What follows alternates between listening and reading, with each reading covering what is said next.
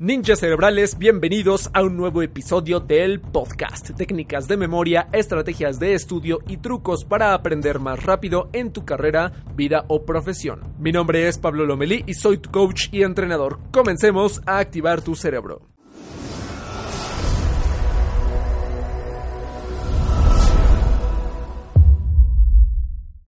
Seguramente alguna vez en tu vida has sentido dificultad al momento de leer, ¿verdad? Que sientes que es mucho tiempo, no te acuerdas, te regresas en los párrafos o líneas atrás, al día siguiente se te olvida, saturas tu mente, no te concentras, te distraes, te fatigas. Todas estas son dificultades de lectura que a todos nos ha pasado alguna vez y se trata más de una habilidad, porque estas dificultades son por no tener el motivo o no tener la técnica adecuada. No tiene nada que ver con el potencial ni con el coeficiente intelectual, ni con nada por el estilo. Tiene que ver con lo que tú haces, con la habilidad. Las buenas noticias es que en cualquier momento y en cualquier edad se puede mejorar esta herramienta y esta apreciada habilidad de saber cómo leer de la forma adecuada, porque Ponte a pensar en lo siguiente, toda tu vida vas a estar leyendo y en tu vida y en tu carrera y en tu profesión dedicas horas, horas, días, semanas, meses a leer, a estudiar, a repasar, y si lees a una misma velocidad o con un mismo porcentaje de retención, ¿qué crees que es lo que va a pasar? Te va a costar trabajo y vas a gastar mucho más tiempo. Y ahorita, como tal, en la época en la que estamos viviendo, el tiempo se ha convertido en un lujo un lujo del cual no nos podemos eh, apalancar, no podemos depender porque muchas veces no tenemos el tiempo para leer el 100% de la información o leerlo todo o estudiar grandes cantidades de cosas y por eso necesitamos herramientas que nos simplifiquen la vida y hacer leer de una, de una forma más adecuada, más rápida, más entretenida y por supuesto, ¿por qué no? Recordando mucho mejor. Yo me acuerdo que cuando estudiaba en la vida académica para mis exámenes, me pasaba mucho que leía, leía, leía, repetía, me lo sabía todo y después hacía el examen y se me olvidaba todo. Y decía, bueno, eh, estoy leyendo, estoy repitiendo, ¿qué estoy haciendo mal? Lo que sucedía es que hay factores en la lectura pues no estaba contemplando y muchas veces no contemplamos. Y muchas veces el leer nada más no te asegura que te vayas a acordar de la información. Muchas veces volteamos a ver a, nuestro librero y decimos, bueno, tengo una lista enorme de libros por leer, pero no tengo el tiempo. O muchas otras veces ya leíste muchos libros, pero dices, no me acuerdo qué estaba ahí adentro, qué había dentro de, de ese libro, qué es lo que leí. Y muchas veces se convierte más en un librero acumulado de libros que, pues, de información que no te sabes o que no recuerdas o que no comprendiste en vez de que sea un librero de sabiduría y de conocimiento y que sabes que el libro que tomaste ahí, te acuerdas de ello y que lo obviamente lo asociaste, lo comprendes y lo puedes aplicar o lo puedes explicar a otra persona. Eso es súper poderoso, ¿verdad? Ahora, lo que más importa aquí es la capacidad que tú tienes para comprender y recordar la información que estás estudiando. Ahora, te voy a dar algunas herramientas para facilitar este proceso. Hay que aprender a leer rápido, pero también comprender lo que estás leyendo. ¿Qué pasaría si lees ultra súper rápido, pero de pronto que no pasa nada? Que no te acuerdas de nada y mucha gente se desespera y sale de técnicas de lectura diciendo, va, yo leía súper rápido, súper ultra rápido, pero al final de cuentas no me acuerdo de nada. Bueno, no va a tener sentido en tu vida, porque hay cinco errores que cometemos al leer. ¿Cuáles son? El número uno es la falta de educación, no tener las técnicas adecuadas y no practicar. El error número dos es la regresión, el regresarte líneas atrás porque no te acuerdas o porque no entendiste algo. El 20-30% del tiempo nos regresamos en los párrafos. Número tres es la subvocalización. Esto seguramente lo has escuchado, que es cuando repites en tu mente o en voz baja lo que estás leyendo y eso hace que leas lento. El error número cuatro es la falta de concentración, cuando no te puedes concentrar en una sola cosa a la vez y al mismo tiempo en el que estás leyendo estás pensando en muchas cosas, entonces no va a pasar nada, ¿verdad? Y el error número 5 es la fijación excesiva. Una fijación es cuando sacas una breve fotografía con tus ojos de unas palabras o de una frase que estás leyendo en el libro y después cambias la dirección de tus ojos a las siguientes palabras o la siguiente frase. Y así haces varios saltos o varias fijaciones con los ojos y entre más fijaciones haya, bueno, pues más lento vas a leer. Deben de ser menos fijaciones para abarcar la mayor cantidad de palabras posibles. Pero esto lo vamos a ver con un poco de práctica. Todo se elimina con qué? Con la técnica correcta. Justo conmigo aquí al frente tengo un libro de práctica para irte platicando de algunos ejemplos mientras te comparto las herramientas de lectura. En este episodio quiero hablar contigo de tres en específico, de cómo mejorar la velocidad, la comprensión y la retención a un nivel general básico para que puedas ir avanzando. Y si te gusta el episodio, podemos hacer una serie de técnicas de lectura para que sigas avanzando en esta habilidad y pues no tengas excusa ya de no acordarte de lo que lees. Entonces vamos a empezar primero por la velocidad velocidad.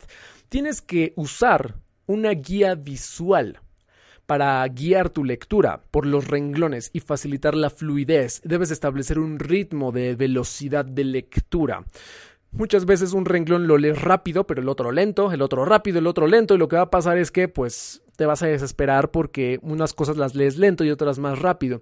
Y lo que debes de hacer es establecer un ritmo que sea promedio con la misma velocidad para estimular tu mente y que sientas un poquito de dificultad y eso te ayude a leer cada vez más rápido, ¿vale? ¿Cómo es esta guía visual? Puede ser tu propio dedo o puede ser un bolígrafo o una pluma, un lápiz. Yo recomiendo que sea al principio tu propio dedo, porque vas a tener un contacto con el libro y eso te ayuda a sentirlo, a ver cómo avanzas. Ya cuando seas un poco más avanzado o avanzada, ya puedes usar algún lápiz, algún bolígrafo y no hay ningún problema. Pero al principio es importante que utilices tu propio dedo. ¿Cómo guiar tu lectura? Hay dos formas de hacerlo. La primera es cuando pones el dedo, tocas la primera palabra del renglón, por un poquito por abajo.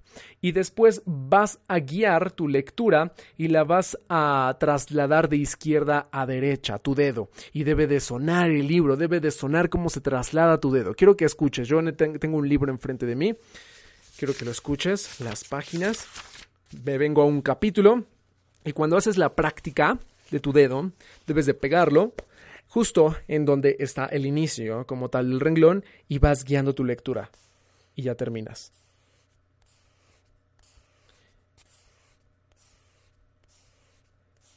De esa forma vas avanzando renglón por renglón y trasladas tu dedo al siguiente renglón y vuelves a hacerlo, ¿sale? Esta es una opción bastante viable y puedes establecer una medida como de dos segundos por renglón y ya sabes que cada dos segundos debes de bajar al siguiente renglón o un segundo si ya tienes práctica. La otra forma de guiar tu lectura es a través de saltos, ¿sale? ¿Cuántos saltos? Por ejemplo, un renglón promedio siempre va a tener entre 10 y 12 palabras, más o menos. Entonces, ¿qué pasaría si lees un renglón por grupos de tres o cuatro palabras. Vas a necesitar tres saltos, nada más tres lecturas o tres fijaciones. Y vas a utilizar tu dedo o el bolígrafo y quiero que posiciones en medio de este grupo de palabras este dedo o este bolígrafo para que te ayude a hacer los tres saltos. Por ejemplo, va tu dedo, yo tengo aquí el libro, va a sonar algo por el estilo así. 2, 3, 1, 2, 3, 1, 2, 3, 1, 2, 3, 1, 2, 3, 1, 2, 3. Y así vas avanzando, ¿verdad? Es muchísimo más fácil. Por ejemplo, yo tengo aquí en este libro, dice este párrafo, toma un descanso. Puedes estudiar otros aspectos de la materia si lo necesitas, ¿ok? Entonces aquí es toma un descanso, puedes estudiar otros aspectos de la materia si lo necesitas. Y ya tenemos tres saltos, ya tenemos el renglón completo dividido en tres frases. ¿Qué es lo que pasa y por qué llegamos a leer lento? Porque cuando tú lees palabra por palabra, palabra por palabra, se vuelve aburrido, se vuelve repetitivo y se vuelve lento. Porque nosotros hablamos hablamos en un promedio de 200, 150, 200, máximo 250 palabras por minuto. Podemos tener esa capacidad de hablar, pero pensamos a 400 o más palabras por minuto. No necesitas leer una palabra para leerlo todo al 100% tienes que leer por frase, por bloques, por saltos, porque así cuando lees por una frase de 3, 4, 5 palabras, esa misma frase va a representar una imagen o una idea en tu mente. ¿Sale? Por ejemplo, me voy a ir a otro renglón. Mira, aquí dice, la forma en que los músicos mejoran su habilidad para tocar instrumentos puede también ser aplicada en aprender matemáticas, ¿sale? Esa es una frase, eh, bueno, un renglón completo. La forma en cómo los músicos mejoran su habilidad para tocar instrumentos al escuchar esa frase o en dos partes, luego luego te imaginas a los músicos mejorando su habilidad con un instrumento que tienen al frente y lo están tocando y después dice puede ser aplicado también para aprender matemáticas y te, y te, acuerdas de tu profesor de matemáticas, te acuerdas de algo relacionado al tema. Quiero que veas cómo cuando agrupas las ideas por contexto, te acuerdas de más información. Entonces debes de leer por frase, debes leer por palabra. Esto es lo más importante para la parte de velocidad. Ahora, si quieres medir tu velocidad, es importante que tomes un cronómetro con un minuto de, tiempo, selecciones un libro de práctica y comiences a leer. Pon una marca en donde te hayas quedado cuando termine este minuto y vas a contar la cantidad de palabras que leíste. ¿Sale? ¿Cómo hacer este conteo?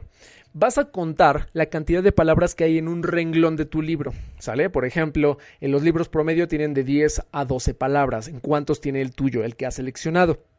El mío, por ejemplo, el que tengo aquí al frente, tiene 1, 2, 3, 4, 5, 6, 7, 8, 9. Tiene, algunos renglones tienen 9, otros tienen 10. Entonces puedo decir, déjame contarte otro, 1, 2, 3, 4, 5, 6, 7, 8, 9, 10. Puedo decir que el promedio de este libro son 10 palabras. ¿En cuál sería el tuyo? Y debes de hacer el conteo en 5 renglones en cinco renglones para que tengas un promedio de cuántas palabras por renglón hay. Entonces imaginemos que unos tienes nueve, otros tienes once, otros tienes diez, otros tienes doce y el promedio de los cinco renglones te da, imaginemos, once o te da diez. Vamos a resumirlo en diez. Entonces ya sabes que en promedio tienes diez palabras por renglón y cuando hagas esta prueba de lectura te pones un minuto, comienzas a leer y al terminar el minuto pones una marca en donde te quedaste, cuentas la cantidad de renglones que leíste y imaginemos eh, que lees cierta cantidad, los multiplicas por las, las palabras por renglón y vas a tener las palabras por minuto que estás leyendo y eso te va a ayudar a medirte. Vamos a poner algunos ejemplos. Si en este minuto tú leíste 20 renglones y tu libro tiene 10 palabras por renglón, pues tú estás leyendo a 200 palabras por minuto.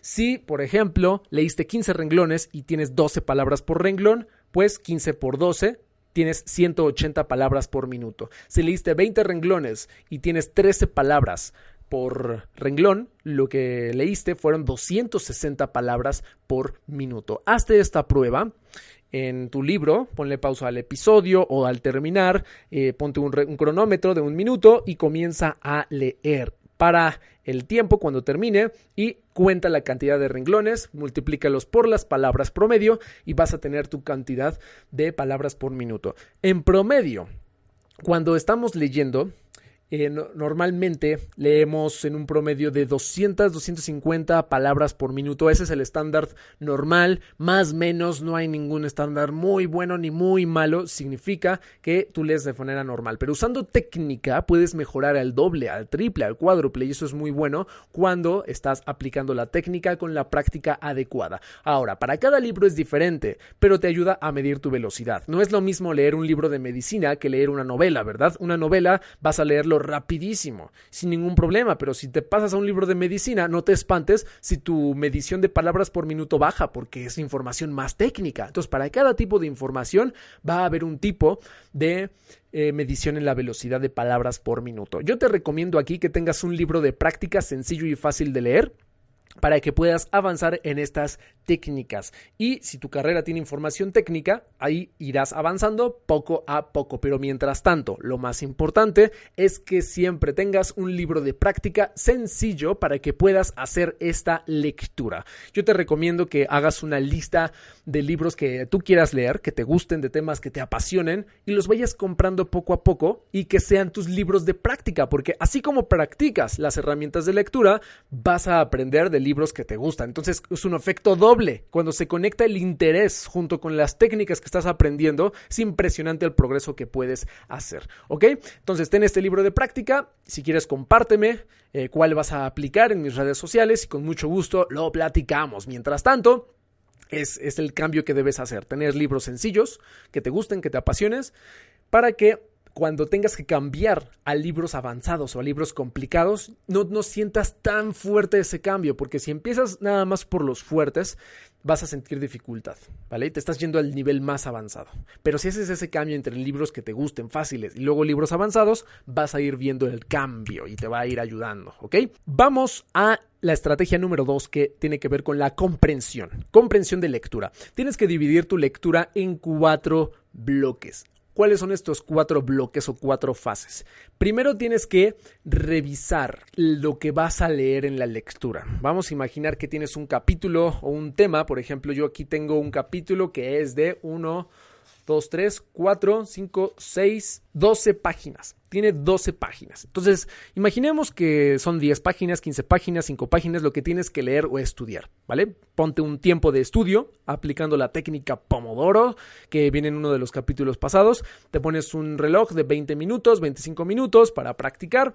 Y lo que vas a hacer es, primero le das un vistazo rápido, le das rápidamente una leída, una ojeada. Esto es lo que le llaman en inglés el famoso skim and scan. Skim es darle una ojeada al libro para ver de qué va a tratar y empezarte a hacer preguntas en tu cabeza. Y scan o escanear es ya buscar un tema o una pieza de información en específico. Pero vamos a aplicar la ojeada principal. Vas a empezar desde el final. Entonces, vas leyendo poco a poco una ojeada rápida al principio de cada párrafo, los títulos, subtítulos, lo que está en negritas y algunos libros, como en este, hasta el final vienen preguntas. Entonces, estas preguntas a mí me ayudan para decir, ¿qué es lo que yo voy a aprender? ¿Qué es lo que yo voy a leer? Tengo que buscar la solución a estas preguntas y así me ayudo a darme una idea general de qué es lo que voy a leer, ¿ok? Por ejemplo, este capítulo se llama ¿Cómo incrementar mi expertise y reducir la ansiedad? Y si yo me voy eh, leyendo los, como tal, los títulos, subtítulos, quiero que te des una idea. Dice, ¿cómo construir un grupo poderoso de información? Otro título dice, Trabajar en un problema es mucho mejor hacerlo en papel. Dice otro título.